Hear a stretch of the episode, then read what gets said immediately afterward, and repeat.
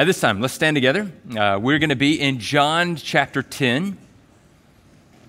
John chapter 10. If you'll turn in your Bibles, and if you already have that Pew Bible in hand, you can turn to page 896. We're going to be in John chapter 10, 1 through 18, for the next three weeks. Um, we're going to be looking at three things. The first one today the sheep are purchased by the shepherd. Next week, we'll see where the sheep are called by the shepherd.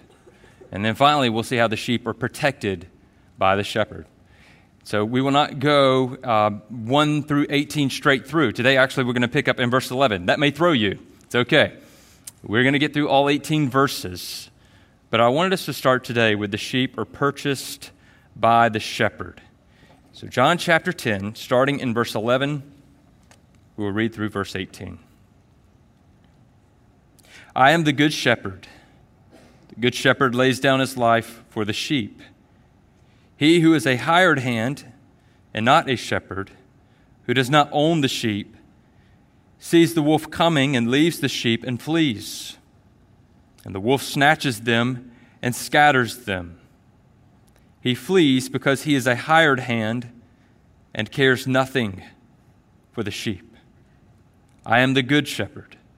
I know my own, and my own know me.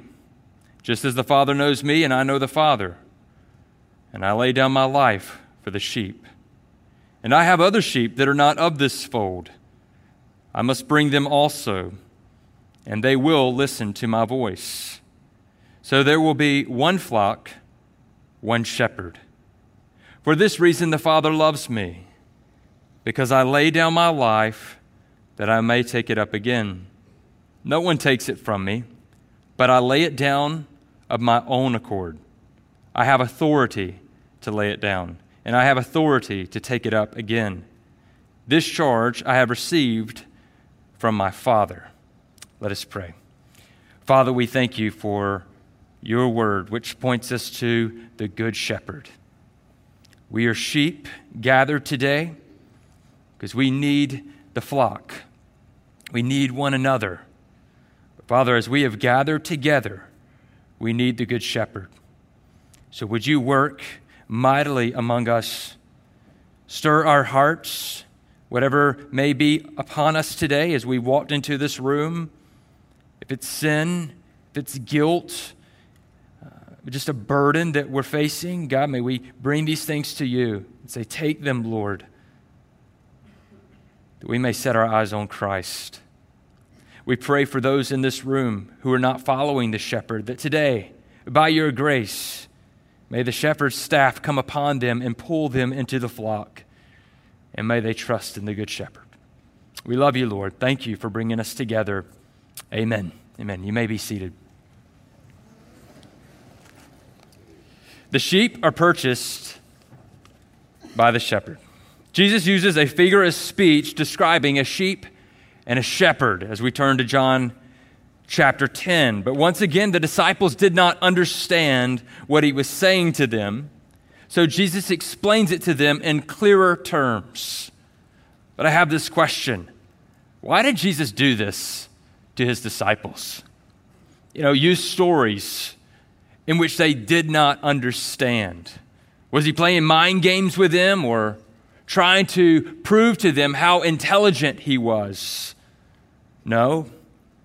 He is comparing himself to something that would be very familiar to them. They understood the shepherds and how the shepherds took care of sheep, and sheep followed their shepherd. But what they did not understand is why was he talking about shepherds and sheep with them? It's at this moment when the good shepherd draws them in close. He brings in his sheep and he reveals to them their great need for the Good Shepherd.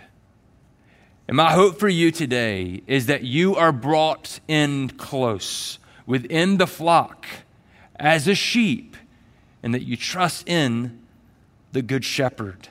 Number one, Jesus is the Good Shepherd. He says it twice in these 18 verses. I'm the good shepherd. The Good Shepherd lays down his life for the sheep. Notice a few things. One, Jesus is not just a Good Shepherd, as if he were one of many good shepherds qualified to take care of sheep. Well, Jesus is a good Savior. If that religion works for you, you follow that shepherd. I choose to follow Muhammad. He's a good shepherd for me. No, Jesus is not just a good shepherd. Jesus is the good shepherd, the one and only, the only shepherd qualified to care for the sheep of his flock. And also, Jesus is not just the shepherd, he is the good shepherd. It's not enough just to highlight him as the shepherd you should look to, but that he is indeed good. So, how come he is not great? Why is he just good? Does good just equal okay? Was Jesus selling himself short? With the disciples, was he being modest by just saying good, as if good is okay? I referred to an AT&T wireless commercial not too long ago. Tattoo artist, where he says, "Stay in your lane, bro." I saw another one not long ago about an okay mechanic. And the guy goes in to see the mechanic. He says, "How's my car?" He says, "Hey, if the brakes don't stop it, something will." That's what an okay mechanic would say to you. Is Jesus just an okay shepherd? I mean, maybe you can rely on him, but maybe not everything he tells you is good. Just an okay shepherd is not okay. He is the good shepherd. And this word good in the Greek is kalos. It expresses beauty as a harmonious completeness, a, a balance or proportion. It's good as to quality and character. If you've been with us through this study in John, it's not the first time we've come across this word good. If we look back in John chapter 2, when Jesus turned water into wine, the master of the feast came up and said, Everyone serves the good wine first. And when people have drunk freely, then the poor wine. But you have kept the good wine, kalos wine, until now. What was the master of the feast saying? He's saying, You have served us the most excellent wine. Now, if you would like to debate whether that was the purest form of grape juice or real wine, Pastor Joby's going to hold a class on it this week. You can go see him. All right. You got that right, bro? You good? The wine in John chapter 2 was one of a kind. No one had ever had wine like the wine that Jesus served. And the Good Shepherd is one of a kind. There's not a shepherd on this earth who has ever lived or ever will be who is like the Good Shepherd. He is one of a kind. In fact, when he says, I am, when Jesus says, I am, listen carefully to what comes behind it. When Jesus says, I am, he means no one else can fill that role. I am the light of the world. I am the Good Shepherd. No one else can fill that role except Jesus. As the Good Shepherd, Jesus shows supreme balance of bravery and peace. He is tough yet tender. He shows discipline and love. He displays authority and humility. His authority and humility is presented before us in verses 11 and 18. I'll read them to you. The Good Shepherd lays down his life, humility, for the sheep. No one takes it from me, humility, but I'll lay it down of my own accord, authority. I have authority to lay it down, humility. I have authority to take it up again. Here in these verses, we see the greatest humility and the greatest power, supreme balance, unlike any other. Here we see the difference between a good shepherd and a hired hand. One lays down his life for his sheep, and the other abandons the sheep and runs for his life. So, who is the hired hand? Well, there's some debate who the hired hand could be. But fitting within the context of where John has taken us so far, it seems that the most likely would be the scribes and Pharisees. They were teachers, but yet they acted as rulers over the people. They took their position and lorded it over others. They did not care for the sheep, they cared for themselves. They were lousy shepherds. If we look back into the Old Testament, we can see that there were lousy shepherds then, and there were lousy shepherds to come. Ezekiel 34, 1 through 4. And the word of the Lord came to me, Son of man, prophesy against the shepherds of Israel. Prophesy and say to them, even to the shepherds, Thus says the Lord God. Ah, shepherds of Israel, who have been feeding yourselves. Should not shepherds feed the sheep? You eat the fat, you clothe yourselves with the wool, you slaughter the fat ones, but you do not feed the sheep. The weak you have not strengthened, the sick you have not healed, the injured you have not bound up, the strayed you have not brought back, the lost you have not sought, and with force and harshness you have ruled them.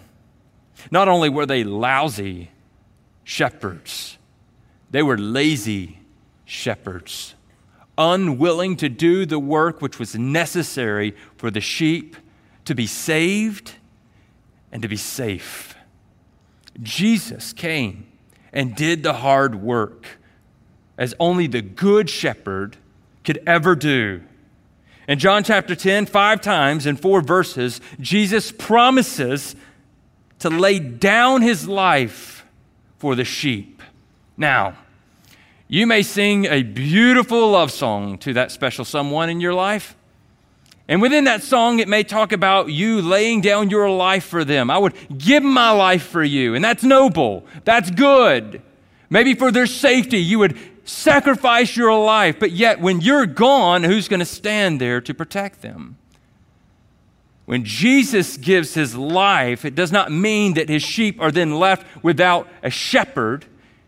In order for him to be the good shepherd over them, he had to give his life.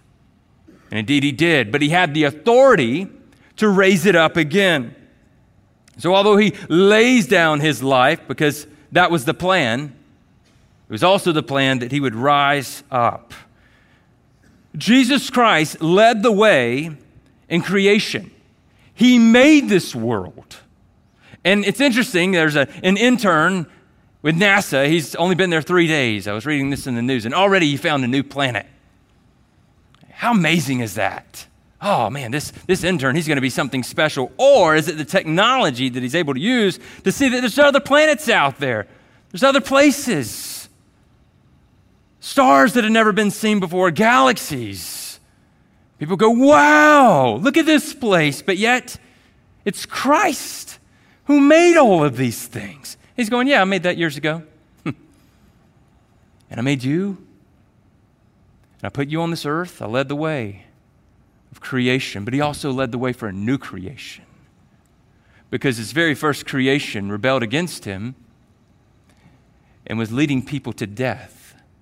Yet Christ comes to lead his sheep as a new creation. And he led his sheep as he went to the cross to lay down his life. We needed someone to take the lead because we could all die for each other, but for what purpose?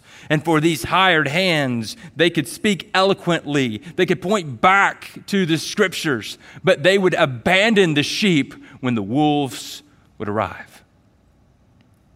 And so, we needed a good shepherd to purchase us as his very own. The good shepherd purchased his sheep with his own blood. What does a good, most excellent shepherd do? He didn't give his life as a martyr. He didn't give his life only as a model, but he gave his life as a sacrifice. Why was a sacrifice necessary? Because the sheep were in real danger. In biblical times, shepherds were responsible for their sheep. If wolves came into the field, the shepherd would defend his sheep with his very own life. Shepherding requires facing predators on behalf of the sheep. So before we talk about the sheep and receiving the blood of Christ, we must answer the question how are we, as sheep, in danger? Well, number one, we're in danger of sin. Because of the first Adam and rebelling against God, everyone who comes from him rebels against God. We are born into sin. You may not believe that today.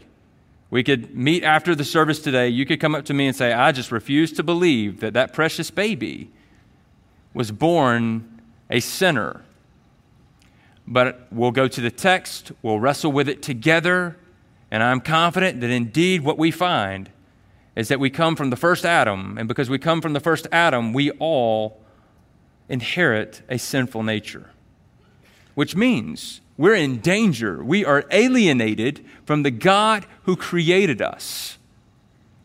It doesn't matter if you were born into a home of parents who loved Jesus. If you have not repented and trusted in Christ, you're alienated from God.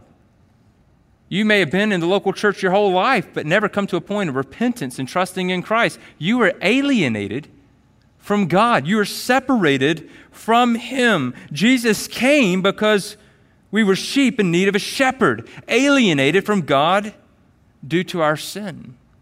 Not only our sin, but judgment. Because of our sin, we will face a judgment, a judgment in which we must stand for the things that we did here on this earth. If God indeed reigns, and we hold to the Bible that yes, He does, then one day we will stand before Him to give an account for our lives. And if we give an account for sin, we are finished. Jesus is responsible for His sheep. And as the sheep are in danger, they're in danger of the wrath of God. And so Jesus came to die for his sheep, meaning he came and took the judgment of God that is to be upon the sheep, and he took it upon himself. Meaning the sins that you have committed, the sins that I have committed against God, today and yesterday and the day before. And if He gives us a tomorrow, and guarantee you there's going to be some sin in our lives tomorrow, Jesus paid for that sin when God showed His wrath towards Jesus on the cross. He took on the judgment. No one will survive the judgment of God if they have to stand and give an account for their own sins. No one. So Jesus came for his sheep to save them from this judgment. And then we were also in danger of death. Because of our sin leading to judgment, we deserved death and we were headed towards death. Whether you like to think of dying or not, maybe you have so worked yourself into a position that you don't even consider that you could die anytime soon but yet the reality is before us every second of every day. And yet, we're not just talking about a physical death. We're talking about a death that it's much worse than just leaving this earth and going into eternity. We're talking about a death that when you enter into eternity, suffering and damnation is all you will ever know. Because of sin and judgment, there is a future death for millions of people who rebel against God. Jesus came and he laid down his life for the sheep. And every sheep of his was purchased by his death, saved by his death and resurrection. Isaiah 53, verse 6 All we like sheep have gone astray. We have turned everyone to his own way, and the Lord has laid on him the iniquity of us all. What did God do at the cross? He took the iniquity of the sheep and he laid it upon the shepherd, so the shepherd made payment for the sheep. I wanted to start here, as we see in John chapter 10, with the shepherd purchasing the sheep so that we will be grateful as his sheep. That we didn't just wander into the flock. We didn't mistakenly bump into other sheep and go, hmm, I like you. I think I will be a sheep as well. You were purchased by the shepherd. Anyone that is a sheep has been purchased by the shepherd and saved from sin, judgment, and death. What about those of the Old Testament? How were they saved? Well, since we've already studied through the book of Hebrews, when we look to the book of Hebrews, what we know is that not a single person was ever saved by the blood of bulls and goats and sheep. Never saved anyone in the Old Testament which makes it a hard argument for anyone who would say that you must be baptized to be a follower of Jesus Christ because you go, what about for all of those people in the Old Testament? How then were they saved? You're talking about millions upon millions of people. They weren't baptized. How were they saved? That puts one in a difficult position to say, well, they were saved by the sacrifices. You, then you discredited Hebrews. No. Those in the Old Testament were saved by looking forward to the shepherd. How did they believe if he had not died for them yet? Because this transaction took place before the world began. We'll go there in Scripture. Don't worry if you're going, uh oh, where's he going with this? those who were in the Old Testament, those who were there at the time of Christ, those in the New Testament, those who come after, all of us who are sheep, all of us who trust in the shepherd, we all look back to the cross and trust that he paid for our sin, faced judgment for us, and he died for us. He took on our iniquities. He made real payment at the cross. For this reason, the Father loves me, because I lay down my life that I may take it up again. The Father loves him because he was obedient. Not only because he was obedient, he was obedient because he loved the Father. Christ laid down his life for the sheep. Romans 5, 6 through 8. For while we were still weak, at the right time, Christ died for the ungodly. For one will scarcely die for a righteous person, though perhaps for a good person one would dare even to die. But God shows his love for us in that while we were still sinners, Christ died for us. This word for means on behalf of someone, for the sake of someone.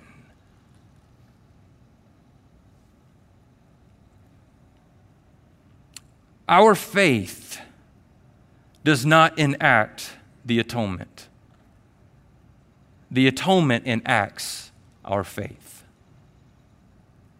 A faith that is living and active. What does that mean? If Jesus died for his sheep, his sheep will follow him. If Jesus died for his sheep, his sheep will trust in him. If Jesus died for his sheep, his sheep will be saved. there was a real judgment handed down upon the shepherd at the cross. A real judgment. Real iniquities were placed upon the shepherd at the cross. And there was a real payment that was made at the cross so that sheep could follow the shepherd. What's our confidence today as the church is that Christ died for us. How can we boldly confess this? Because we somehow wandered to the sheepfold? No, we boldly confess this because Jesus died for us. He died for us. Most assuredly, you can trust and know that the work that happened on the cross, if you place your faith and trust in the Good Shepherd, indeed, He has died for you.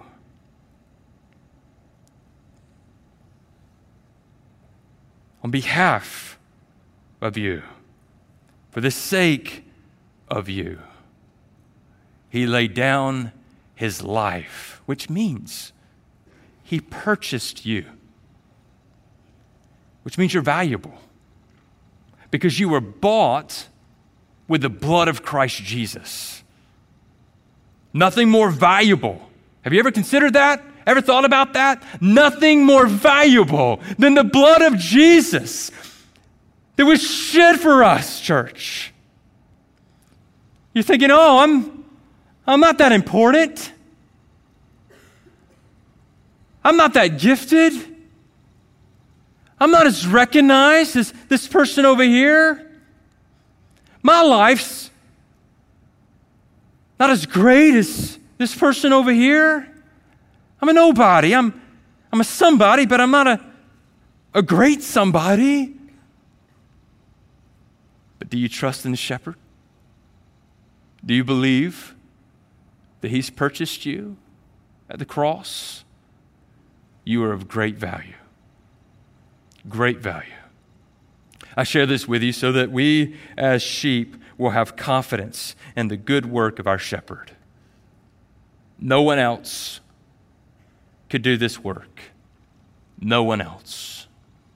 No other religion, no other Savior, no one but Jesus. There's only one, and He is the Good Shepherd. How valuable are the sheep of the Good Shepherd? Well, in the Old Testament, we see that sheep were considered clean. We in Christ have been made clean through the shedding of his blood.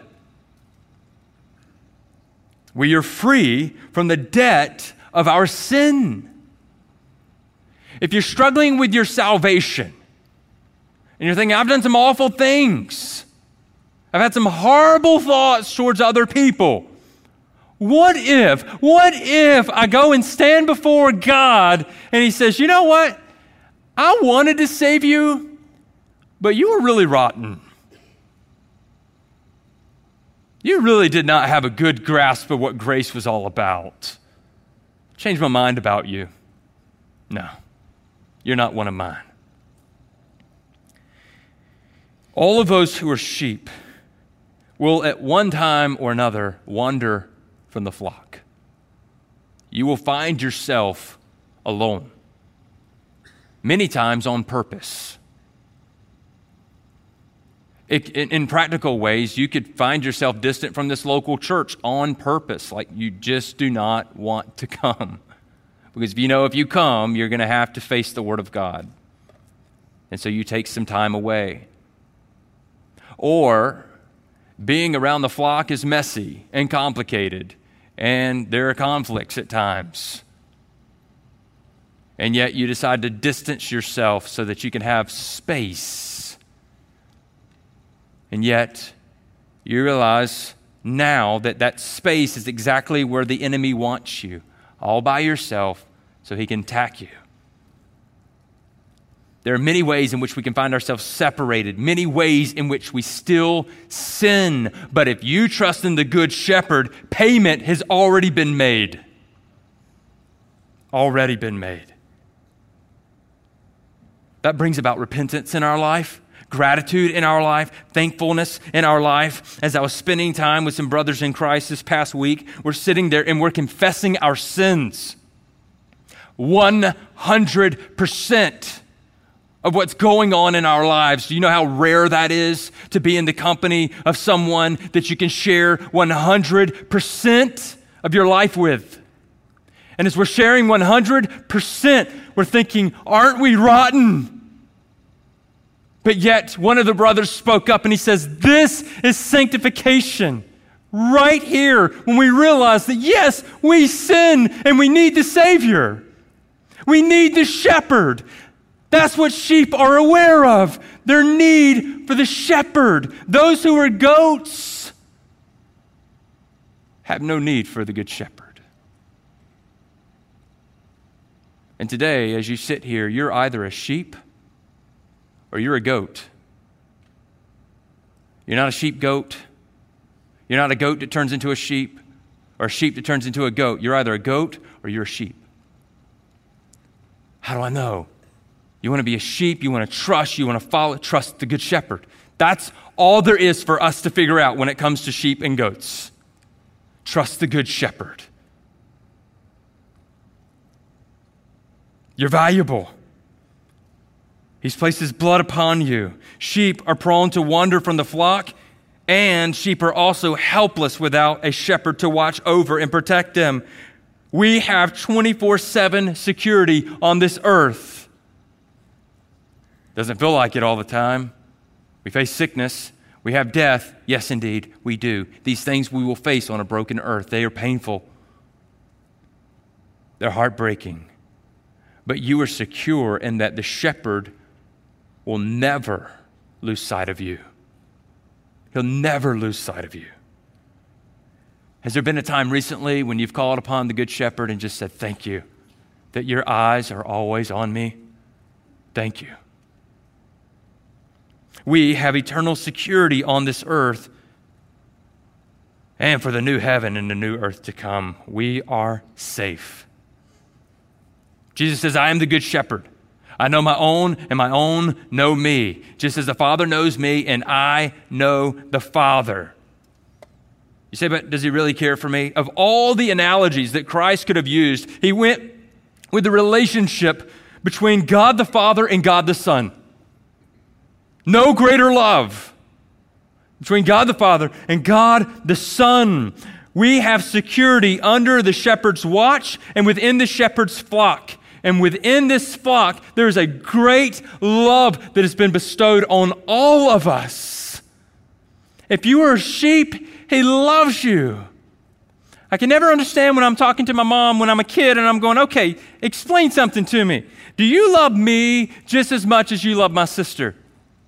She says, yes, I love you the same. The exact same? Like the exact same, really? Like you don't love me a little more than you love her at times? How do you love us the exact same? And she says, You'll, you'll never understand it until you're a parent. But I love you the exact same. But nothing different. Well, yeah, there's some different things about you, but the exact same, Mom? The exact same. Uh, some of you may just say, That's, that's not me. I, I, I actually love one of my kids more than the others.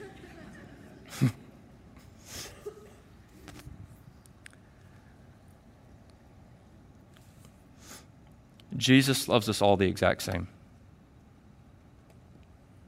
Say, how much? It's, it's the same love that he has between him and his Father. How is this possible? Because he purchased you. He purchased you when you were ungodly, unwilling, rebellious. So as you continue to struggle in life, just keep trusting in the Good Shepherd. And he loves you the same. The same.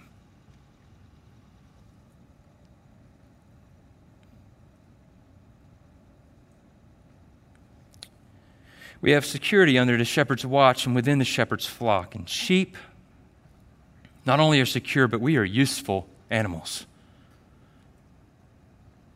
Sheep use their wool, and it provides covering and warmth. I want to share this with you. We as sheep have a God honoring purpose on this earth. What's my purpose? To be a sheep? To be a sheep. That's your purpose here on this earth. We as Christians are made useful through Christ, and we carry forth the gospel so that others may receive the covering for their sin through the shed blood of Christ and receive the warmth of hope in Christ.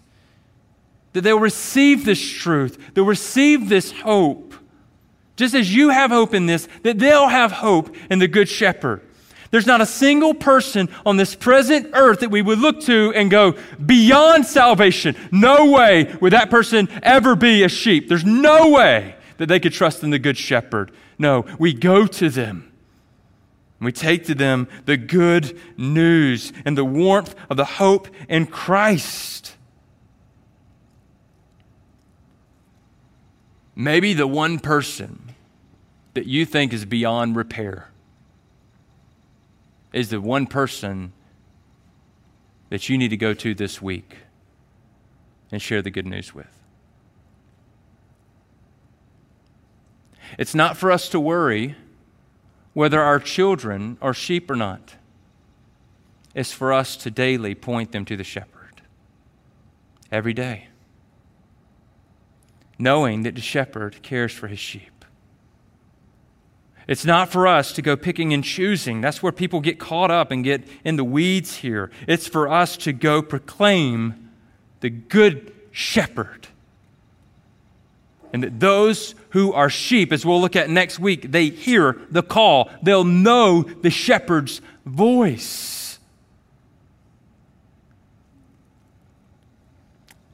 Then Jesus says this, and I have other sheep that are not of this fold. I must bring them also, and they will listen to my voice. So there will be one flock, one shepherd. Much debate about who these sheep are, whether they're other sheep within Jerusalem or whether it's the Gentiles or all those in the future who will come. But notice he says, not, I may have some other sheep. He says, I have other sheep. I have other sheep. I Jesus must bring them also. What's the response? They will hear his voice. How can we have confidence in this? When he says, I have other sheep, they have been given to him from the Father. The Father gives the Son the sheep. And as a good shepherd, as the good shepherd, he watches over them. One will not be lost. Ephesians 1 4. Paul is addressing the church. And this is how he encourages them. He says, Even as he, God the Father, chose us in him, Jesus Christ, before the foundation of the world. There was a setting apart before the foundation of the world that we should be holy and blameless before him. Say, I'm not so sure about that. Can you go a little further? Listen, I understand that this is a difficult doctrine when it comes to election. I get that.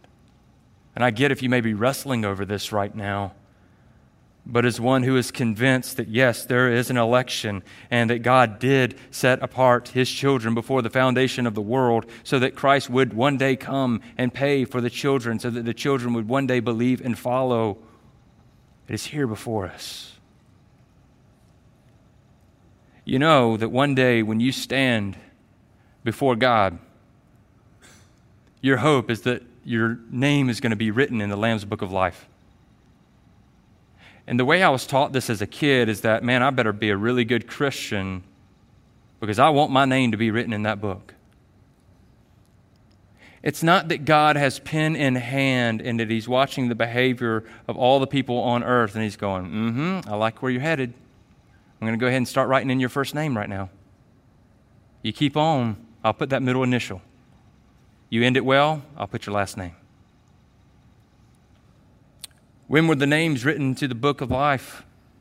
Revelation 13:8 and all who dwell on earth will worship it everyone whose name has not been written before the foundation of the world in the book of the lamb who is slain. Jesus knows each and every one of his sheep, and not a single one of them will be lost. We are assured of this because Jesus has purchased his sheep and made them his very own. Church, this ought to encourage and motivate and inspire us to live each and every day with a great purpose of making much of the Good Shepherd. Maybe you lost me, or maybe I lost you somewhere in the middle of this message. Just come back right here at the end, okay? How should we live in light of his great purchase? We follow the shepherd's lead. We follow the shepherd's lead. Galatians 2:20 I have been crucified with Christ. It is no longer I who live, but Christ who lives in me. The life I now live in the flesh, I live by faith in the Son of God who loved me and gave himself for me. As sheep who have been purchased by the Good Shepherd, we must recognize it is no longer us who live, but Christ who lives within us. What are you going to do in this new year? What New Year's resolutions do you have? No matter what they are, may your testimony be it is no longer I who live, but Christ who lives in me. How do I have confidence in this? Because the Good Shepherd has purchased me. Let us pray. Father, we thank you for your word. Straightforward message of the Good Shepherd, his work of purchasing us on the cross.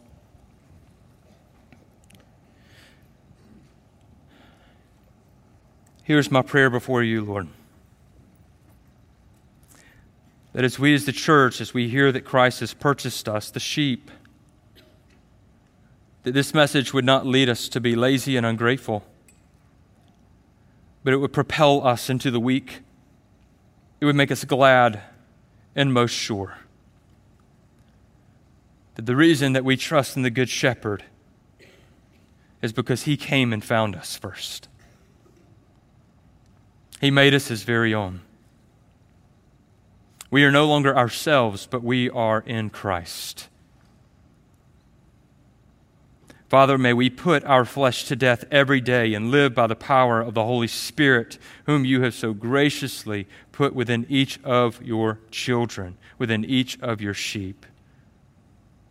And may we go forth and provide hope for those who are in the darkness. May we go to our coworkers. May we go to our family members. May we go to the one that we have written off and may we once again take the opportunity to share the good news of Jesus with them. May we not be lazy in our evangelism, Lord. May we be steadfast. May we be a people that reach people in the name of Jesus. May we be strong. May we be determined. May we be unwavering. May we be unashamed. May we live with purpose. May we pray for the lost and may we go to the lost, Lord. Forgive us, Lord, where at times we have been a people who have sat back and enjoyed this truth of being your sheep, but we have not carried forward the commands you have given us as your sheep. May we be faithful sheep this week. And our confidence is that we have been paid for. Never do we have to worry about being lost, misplaced, forgotten. The shepherd always has us in his watch. We thank you. In Jesus' name we pray. Amen.